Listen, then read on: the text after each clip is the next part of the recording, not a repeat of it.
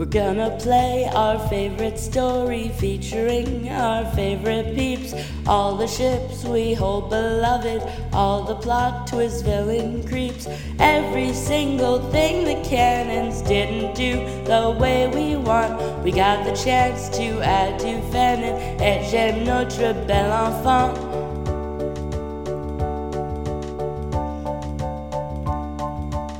Cosplay's been our favorite hobby since the days that we were small.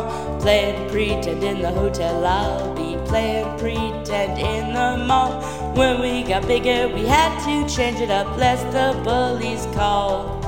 All for love of moon. Writing fanfic in the classroom, writing fanfic at Starbucks. College A use crafty mind screws, shipping kunzite with old tux. Maybe that ain't what this is about, it's more like roleplay. Mashing up all of the old arts in a new and different way.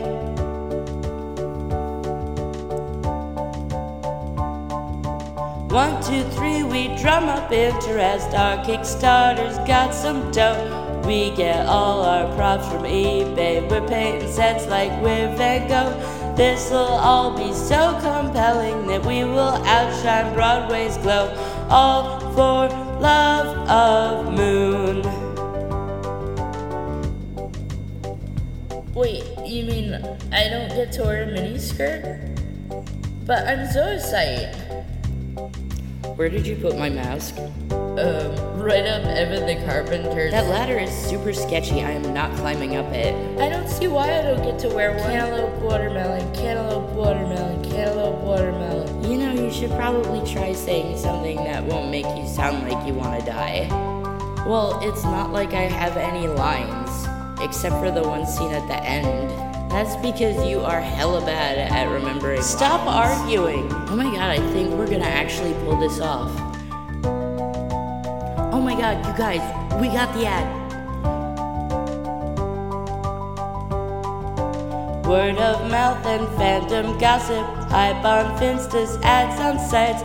We're rehearsing live in person or streaming in the dead of night. We can't help but be amazing when we open the doors, and it's all for love of moon. And it's all for love of moon. And it's all for